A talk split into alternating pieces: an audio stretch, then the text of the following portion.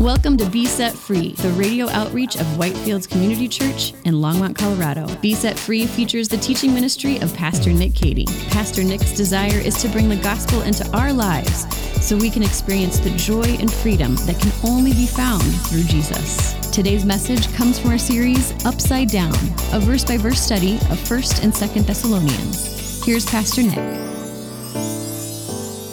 Please open with me in your Bibles to First Thessalonians. That's Paul's first letter to the Thessalonians in your New Testament.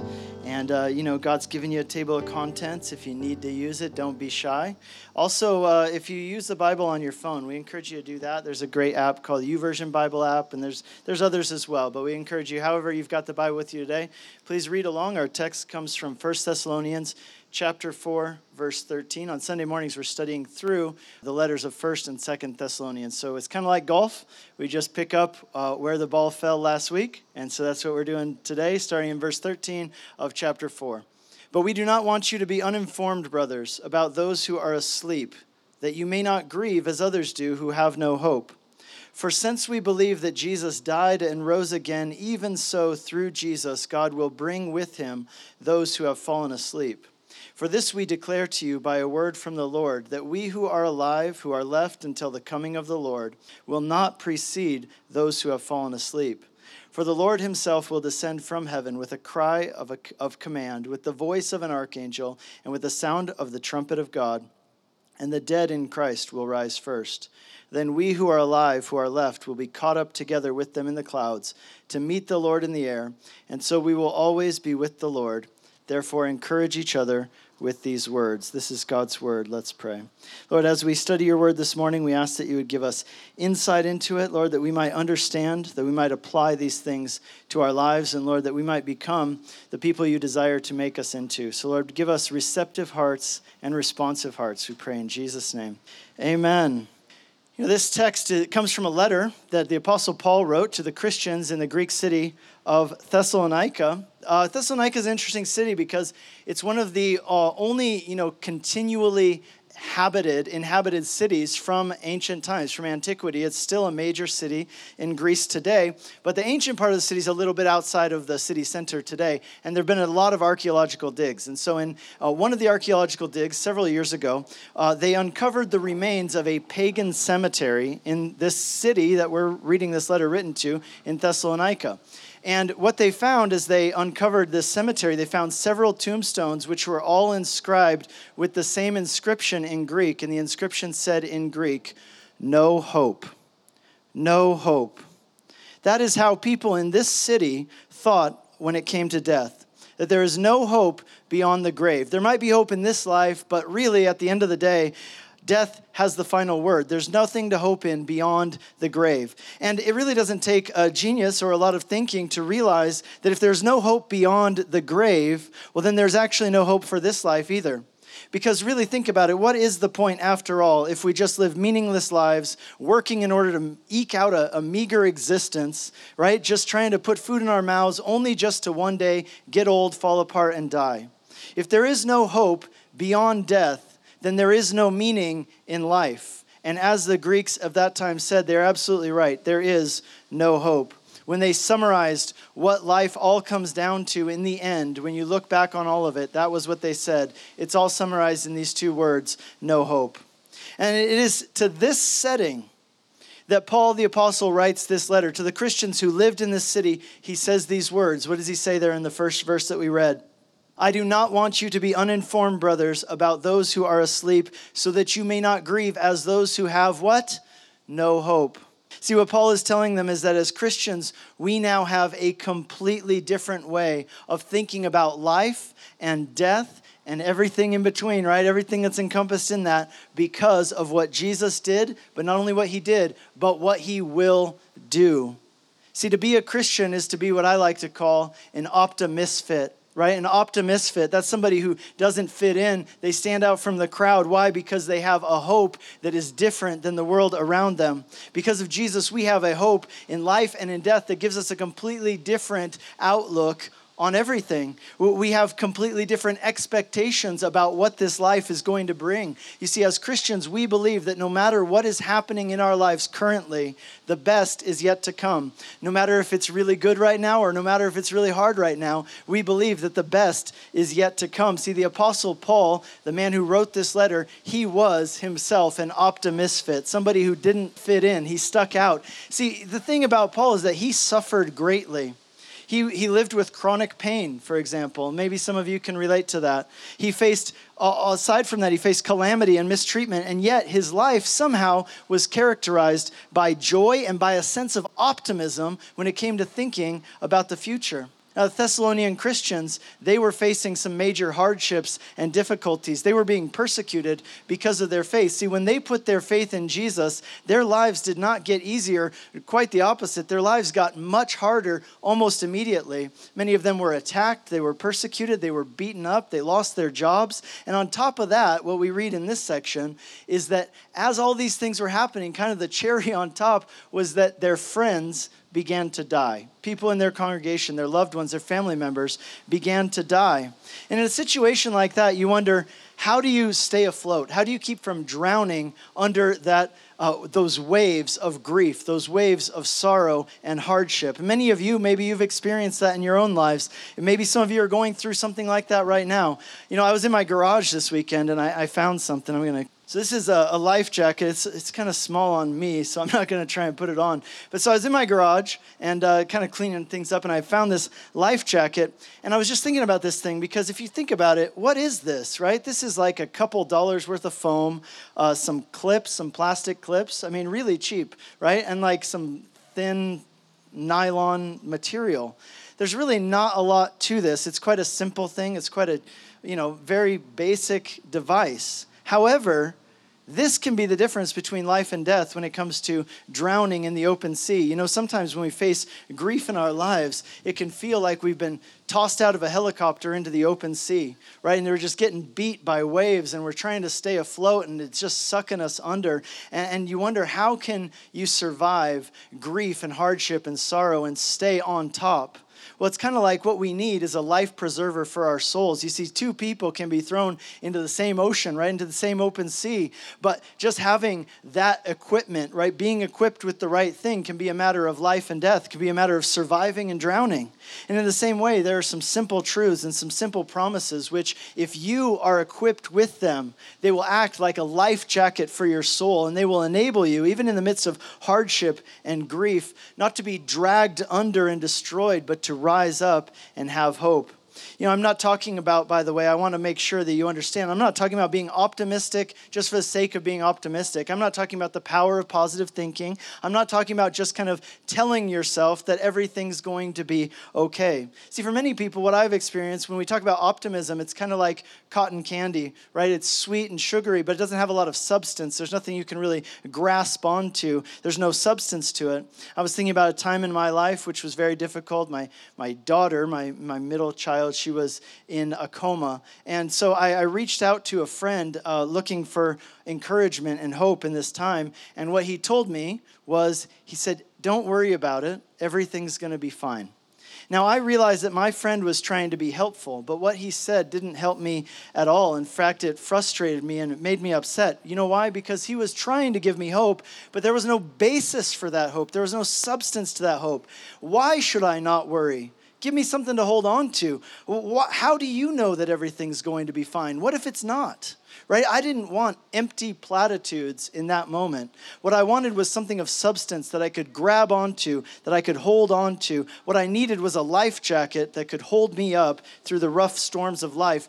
And the truth is that in Jesus, and I'll say this, only in Jesus can we find that kind of hope, the kind of hope that can turn us really into optimisfits. And so here in this section, I've got three points for you, three big things that Paul tells us that are the secret to being this kind of person, an optimisfit. Here's the first. Knowledge changes everything. So that's the first. Knowledge changes everything. Secondly, death is only temporary. And thirdly, some restrictions may apply. Some restrictions may apply. We'll talk about that in a second. So let's talk about this first one. Knowledge changes everything. He begins in verse thirteen by saying this, "Brothers, we do not want you to be uninformed or ignorant about those who have fallen asleep, so that you may not grieve as those who have no hope. See, here's the thing. What you know changes how you think and how you feel. What you know changes how you think and how you feel. You know, it's really interesting when you consider that one of the most uh, popular viewpoints these days when it comes to spirituality and God and things regarding what happens to a person when they die is called agnosticism. So if you look at statistics, you know, what you find is that there are actually very few true atheists out there, very few actually. Most people, and, and really an increasing number of people, identify as agnostics. And what, what that means is that if you ask them something about God, if you ask them what they believe about the afterlife or about spirituality, the answer is always, I don't know. Maybe, maybe not. I don't know. I just don't, I don't know. What is God like? I don't know. Like, it, which God is it? You know, I don't know. Is there heaven or hell? I don't know, maybe. And, and when it comes to different beliefs about, you know, life, death, heaven and hell, whatever it is, the answer is always, maybe, I don't know. And again, that's a very popular position in our society today, because if you're agnostic, you never have to take a firm position on anything. And that, that's attractive to people, right? You can always just say, I don't know. Now, the word agnostic comes from Greek, and it literally means in Greek, without knowledge. That's all it means, without knowledge. And here's the thing that's interesting. If you read this verse in Greek, the language it was originally written in, Paul literally says here in verse thirteen, he says, I do not want you to be agnostic when it comes to this issue. I don't want you to be agnostic when it comes to this issue. Which issue? The issue of what happens to a person when they die. Paul is saying, I don't want you to be agnostic when it comes to this. Why? Well, two things. Number one, being not being unclear, right? Not being clear can lead to unwarranted fear. So not being clear can lead to unwarranted fear. That was what was happening here in Thessalonica. But on the other hand, I would also say that not being clear can also lead to unwarranted confidence. Have you ever met somebody who had a lot of confidence that they really shouldn't have had, right? Like, I, I've met these people. They, they've got all the confidence in the world, but it is unwarranted confidence. They should not have that confidence. In fact, their confidence is dangerous to them because it's going to lead them to do something that they have no business doing. You've been listening to a message by Pastor Nick Cady of Whitefields Community Church in Longmont, Colorado. We'll get back to the remainder of this message in a moment. We are open for in-person worship on Sunday mornings with services at nine fifteen and eleven a.m. Come grow with us on Sunday mornings, online or in person at nine fifteen and eleven a.m. If you have missed any part of this message or past messages, you can find them all at be set free radio dot com. Now, back to Pastor Nick with the remainder of today's message. So when uh, my daughter, the same daughter uh, I was mentioning earlier, when she was little, like around two, she had this toy airplane, right? It's kind of like a, it had wheels on it and these wings that came out, and she would ride it around our house. And where we lived, like our main living area was up this steep flight of stairs, and then you had to go downstairs to get into the kitchen. So, um, you know, we had like this long hallway that led into the staircase that was very steep and definitely not up to code, right? And so uh, when my daughter was little, she she was convinced that this airplane was going to fly, and she would always tell us, I fly, you know, I fly. And she would like, uh, really, she was really confident. And she had this thing in her mind, I'm not sure where she got it, that if she could just get a running start at this staircase, that she would just safely, you know, glide down to the bottom. Now, again, she was without knowledge, right? Like she was without knowledge of stuff like science and physics and gravity and um, aerodynamics. And her lack of knowledge was a liability, right? Because it was leading her to have unwarranted confidence, which was potentially disastrous. And so as her parents, what did we have to do? We had to constantly monitor, and several times we actually caught her like getting ready to make her approach to fly off the stairs. See, when it comes to matters of eternity, uh, un, you know, lack of knowledge can either lead to unwarranted fear, but it can also lead to unwarranted confidence, which is perhaps even more dangerous. See, when it comes to matters of eternity and what will happen to a person when they die, it's pretty important. And Paul says you cannot afford to be uninformed when it comes to this topic.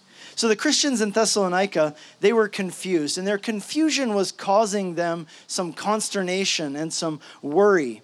And uh, specifically, what they were confused about was some things that Paul had taught them regarding the return of Jesus, the return of Jesus. See, Paul had only been with the Thessalonians for three to four weeks. We know that. And then he, he ended up having to flee town because people were trying to kill him. And so he only had three to four weeks to teach these guys everything he could about Jesus, everything they needed to know about Jesus in the Bible. And so during the short time that Paul was there with the Thessalonians, he taught them about Jesus. He taught them that Jesus was God come to us, that Jesus had come into the world. He had lived a sinless life. He had died a sacrificial death to atone for our sins. And then he had resurrected from the dead on the third day. He had ascended into heaven. And he told them the next step, which was this, that one day he was going to come again for them. He was going to return.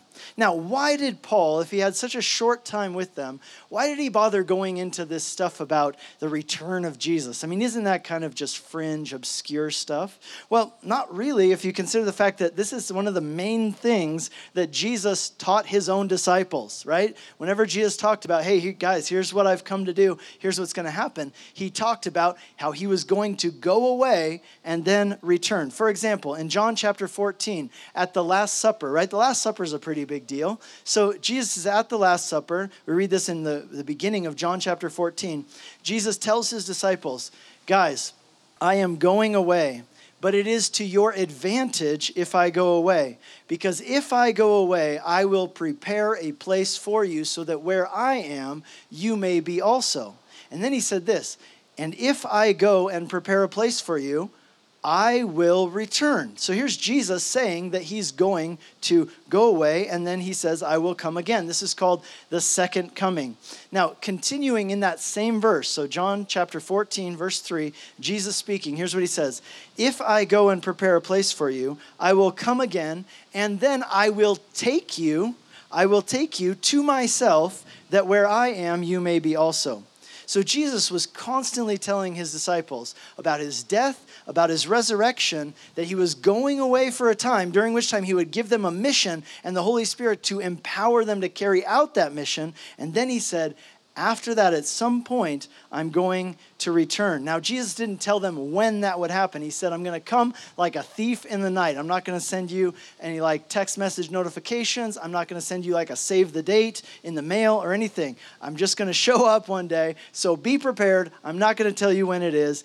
Be prepared. It could happen at any time, and I'm not going to tell you when it is. Now, in the Bible, the second coming of Jesus, this is sometimes called the day of the Lord. This is one of the major themes that runs throughout the entire Bible, right? To give you some perspective, it is mentioned one thousand eight hundred forty-five times in the Bible. Now, maybe you're like, well, I don't know what that means because the Bible seems like a pretty big book. Let me give you some, some scope on that. That is eight times as many times as the first coming of Jesus is foretold, right? So eight times more, the second coming is talked about and foretold. It's a major theme in the Bible. It's really at the center of our hope as Christians, right? Our hope is that one day Jesus is going to return, the Lord is going to come, and he will make all things right. And so when Paul told the Thessalonians about Jesus, he couldn't leave this out, right? He he didn't just tell them what Jesus had done in his first coming. He also had to tell them what Jesus was going to do in his second coming and that it was coming very soon. So why were the Thessalonians confused? What are they upset about and worried about? Well, the main issue is basically this. You could summarize it in this way, that what the Thessalonians didn't understand is the difference between imminent and immediate.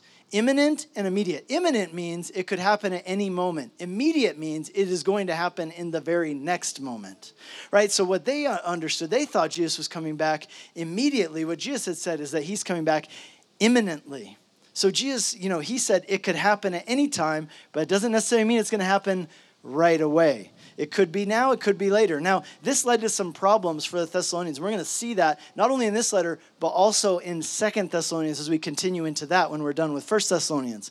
But uh, one of the things we're going to see, especially in Second Thessalonians, is that they were really excited when they heard that Jesus was coming back. And they were like, if Jesus is coming back, well, then we might as well quit our jobs and max out our credit cards because Jesus is coming back probably like next week, maybe on Tuesday, right? Like it could happen any day, maybe tomorrow. Let's just go max out the credit cards. We'll quit our jobs. We're not going to work like a bunch of losers. Jesus is coming back, right? And so we'll just eat the food that we have, and by the time we're done with that, I mean, he should be here. And uh, that didn't happen, right? And so that caused some problems. Now, in a way, I find it kind of hard to criticize the Thessalonians. It's, we, in a way, I kind of admire them. You know why? Because what they were doing was simply completely in line with what Jesus had said. They were simply believing what Jesus had said, maybe believing it a little too much, right? They're like, Jesus said, I'm coming back, and it could happen anytime, and they believed it, and they were excited. They were stoked about it, and they lived in full expectation that it could happen, not just in their lifetime, but it could happen at any day. Every single day, they expected it might happen. But then, of course, a few days, because it wasn't immediate, it was imminent, right? The difference there. A few days went by, and uh, a few weeks then went by. Then a few months went by, and then a year, and Jesus still hadn't returned. And so some of them started to get a little bit jaded, right? Like, they're they're like, hey, what was all this stuff you said about Jesus coming back? Like, he's not here yet, you know, and is this really like a thing? Is this really going to happen, or or did we misunderstand? And, and then the other thing that happened was, as time went by, some of the believers started to die. And that really shook them up, right? Like, somebody had an accident at work and they die. Somebody else was getting, you know, advanced in years and they die of old age. Somebody else gets cancer. And one by one, you know, they start going to these funerals. They start going to the graveyard. And it seems what they're experiencing seems to contradict what Paul had told them about God's plan for their lives and the return of Jesus, right? And so they thought Jesus was going to come back any day, but now he hadn't come back. People were dying, and they're getting worried. Like, does this mean that those who died before Jesus returned, are they somehow going to miss out on going to heaven? Are they going to miss out when Jesus does return? And Paul is writing this part of the letter to say, no, guys, let me just clear this up for you. They are not going to miss out on anything. In fact, they're going to be at the front of the line, right? When Jesus returns, they're actually going to be coming back with him. They're going to be the first to experience the resurrection. There's no need to be worried about those believers who have died before Jesus' return. See, guys, for us too, the same is true. Jesus' return is imminent, but that doesn't mean it's immediate. So it's imminent, but not necessarily immediate. It could happen at any time, or it might be a while. We don't know. In fact, Jesus purposefully made sure that we don't know. Now, you might wonder, why would Jesus not want us to know? I mean, isn't it good for us to know stuff? Well, here's why. Because he knew that he wanted us to live, every Christian in every generation until he came back. He wants us to live with an expectation that it could be at any time, and also a sense of urgency that the time may be short, right? Like, today could be the day, and there might be not much time left. And so when it comes to the mission that he's given us, there needs to be a sense of urgency. And so he didn't tell us when. He said it's imminent, but you're just going to have to be ready all the time. And the fact is this, guys, with every passing day, we are that much closer to the day when he will return. So we're closer than we've ever been. I guess we could put it that way. The, the first big key to being an optimisfit is this. Knowledge changes everything. We cannot afford to be agnostic when it comes to matters of life and death and our souls and eternity. So what is it that we need to know if, if knowledge is so important? Well, that brings us to our second point. Uh, the second big key to being an optimisfit is this. Death is only temporary. Death is only temporary. See, one of the things that makes death so difficult, for those of you who've experienced it, is that it feels so final, doesn't it? It feels so final when they close the lid on that casket, when they lower that body into the ground, when they cover it with dirt again. It feels so final. It feels like a lid has been closed on all of your hopes and all of your dreams for that person, on any future possibility of ever seeing them again, ever embracing them again. It feels so final that it's gone forever and it's done. The lid is closed. It's been covered up and buried in the ground. In fact, we have a term that we use for someone's grave, their casket. We call it their final resting place. But guys, that phrase, final resting place, it has a note of finality, which from a, from a Christian perspective is not true. See, that's why Paul says this phrase. He actually says it three times in this one little section, right? We covered like six verses, and he says this three times. He says it in verse thirteen, verse fourteen, and verse fifteen. He used this phrase, those who have fallen asleep. He's actually going to use it again in chapter five, those who have fallen asleep.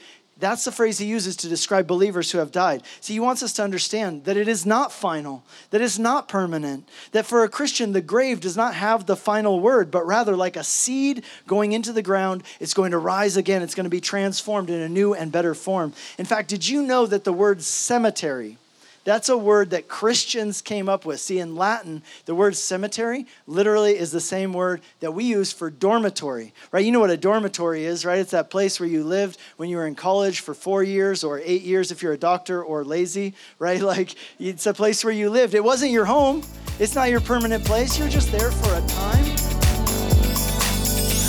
You've been listening to Be Set Free, the radio outreach of Whitefields Community Church in Longmont, Colorado. We have two in-person services on Sunday mornings at nine fifteen and eleven a.m. And both services are live streamed on our website for those who would like to worship with us online. We are located just east of County Line Road and Highway one nineteen at twenty-nine fifty Colorful Avenue in Longmont. For more information or to hear other messages from Pastor Nick, visit us online at whitefields church dot com. Be Set Free Free is a listener-supported program. If you have been blessed by this message and would like to support this ministry, you can send a donation via check to twenty-nine fifty Colorful Avenue, Longmont, Colorado, eight zero five zero four, or donate online at be set free radio dot com.